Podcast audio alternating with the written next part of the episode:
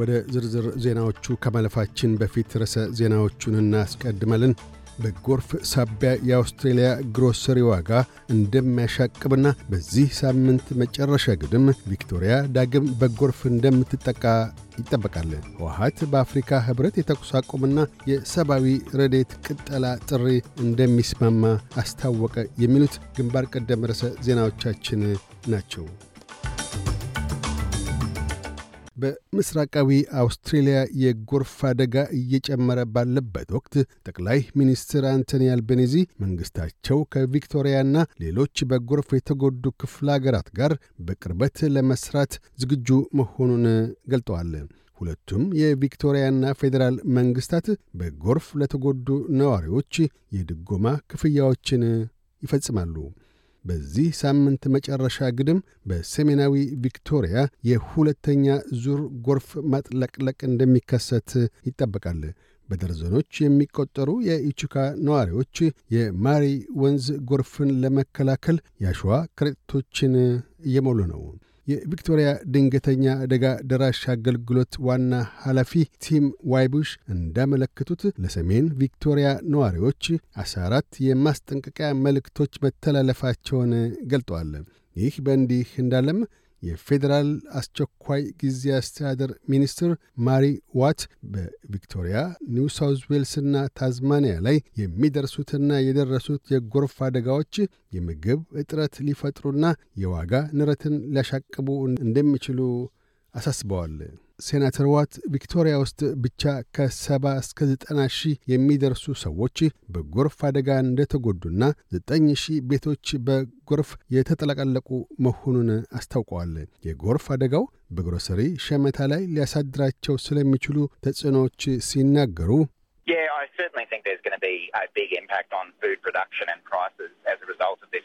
አሁን በእርግጠኝነት በሳቢያው በምግብ ምርትና ዋጋዎች ላይ ተጽዕኖ ይኖረዋል ብዬ አስባለሁ። አንዱም ሰበብ ለምርት ስንዱ የሆኑ እህሎች በጎርፉ መውደም ነው ብለዋል። የአውስትሬልያ ፌዴራል መንግሥት በሴቶችና ልጆች ላይ የሚደርሱትን የቤት ውስጥ ጥቃቶች ለማስቆም ብሔራዊ ዕቅድ መንደፉን ዛሬ ሰኞ ኦክቶበር 17 አስታወቀ። በብሔራዊ ዕቅዱ መሠረት እስከ 2032 በፌዴራልና የክፍለ አገር መንግሥታት በሚካሄዱ የተቀናጁ አሰራሮች የቤት ውስጥ ጥቃቶችን እንዲያከትም ይደረጋል። የአፍሪካ ህብረት ኮሚሽን ሊቀመንበር ሙሳ ፋኪ መሐመድ ባወጡት መግለጫ በኢትዮጵያ መንግሥትና በትግራይ ክልል መካከል ግጭት እየጨመረ መምጣቱ በእጅጉ እንዳሳሰባቸው ገልጠዋል። ሊቀመንበሩ አስቸኳይና ቅድመ ሁኔታ የለሽ የተኩስ ማቆም እንዲካሄድና ሰብአዊ አገልግሎቶችም እንዲቀጥሉ ጥሪ አቅርበዋል። አያይዘውም ሁለቱም ወገኖች ደቡብ አፍሪካ በከፍተኛ ልዑካን ቡድን አባላት ሊካሄድ ታስቦ ወደ ነበረው የሰላም ንግግር እንዲመለሱ አበረታተዋል። ይህንኑ ተከትሎም በህወሓት በኩል የአፍሪካ ህብረት ኮሚሽኑን የተኩስ አቁምና የረድኤት ቅጠላ አስመልክቶ በመልካም ጎኑ እንደሚቀበለው አስታውቋል።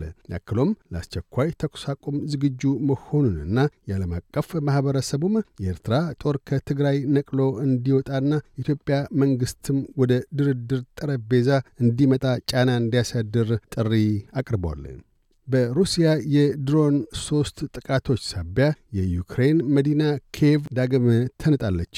በጥቃቱ ሳቢያም ሕንፃዎች ለጉዳት መዳረጋቸውን የከተማይቱ ከንቲባ ተናግረዋል።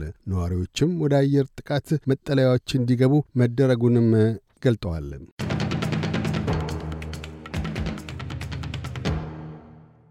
በዚሁ ወደ ውጭ ምንዛሪ ተመን ስናመራ አንድ የአውስትራሊያ ዶላር 63 ዩሮ ሳንቲም ይመነዘራል። አንድ የአውስትራሊያ ዶላር 62 የአሜሪካ ሳንቲም ይሸረፋል። አንድ የአውስትራሊያ ዶላር 32 ኢትዮጵያ ብር ከ60 ሳንቲም ይዘረዘራል። ቀጥለን የነገውን የአውስትሬሊያ ዋና ዋና ከተሞችና የአዲስ አበባን አየር ጠባይ ትንበያ እናሰማለን። ፐርስ ፀሐያማ ይሆናል። ዝቅተኛ 9፣ ከፍተኛ 25። አድላይድ በከፊል ደመናማ ይሆናል። ዝቅተኛ 15፣ ከፍተኛ 23። ሜልበርን በአብዛኛው ፀሐያማ ይሆናል። ዝቅተኛ 9፣ ከፍተኛ 23። ሆባርት በከፊል ደመናማ ይሆናል። ዝቅተኛ 5፣ ከፍተኛ 20። ካንብራ በከፊል ደመናማ ይሆናል። ዝቅተኛ 9፣ ከፍተኛ 20። ሲድኒ ያካፋል። ዝቅተኛ 14፣ ከፍተኛ 22። ብሬስበን ሊያካፋ ይችላል። ዝቅተኛ 17፣ ከፍተኛ 25። ዳርዊን ያካፋል። ዝቅተኛ 19፣ ከፍተኛ 31። አዲስ አበባ ፀሐያማ ይሆናል። ዝቅተኛ 11፣ ከፍተኛ 23።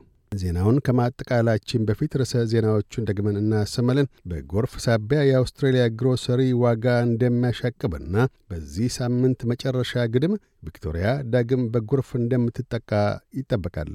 ህወሓት በአፍሪካ ህብረት የተኩስ አቁምና የሰብአዊ ረድኤት ቅጠላ ጥሪ እንደሚስማማ አስታወቀ። የሚሉት ግንባር ቀደም ርዕሰ ዜናዎቻችን ነበሩ። እያደመጡ የነበረው የ SBS አማርኛ ፕሮግራምን ነበር። የፕሮግራሙን ቀጥታ ስርጭት ሰኞና አርብ ምሽቶች ያድምጡ። እንዲሁም ድረገጻችንን በመጎብኘት on demand እና በ SBS mobile app ማድመጥ ይችላሉ። ድረገጻችንን SBS dot com dot au Amharic ን ይጎብኙ።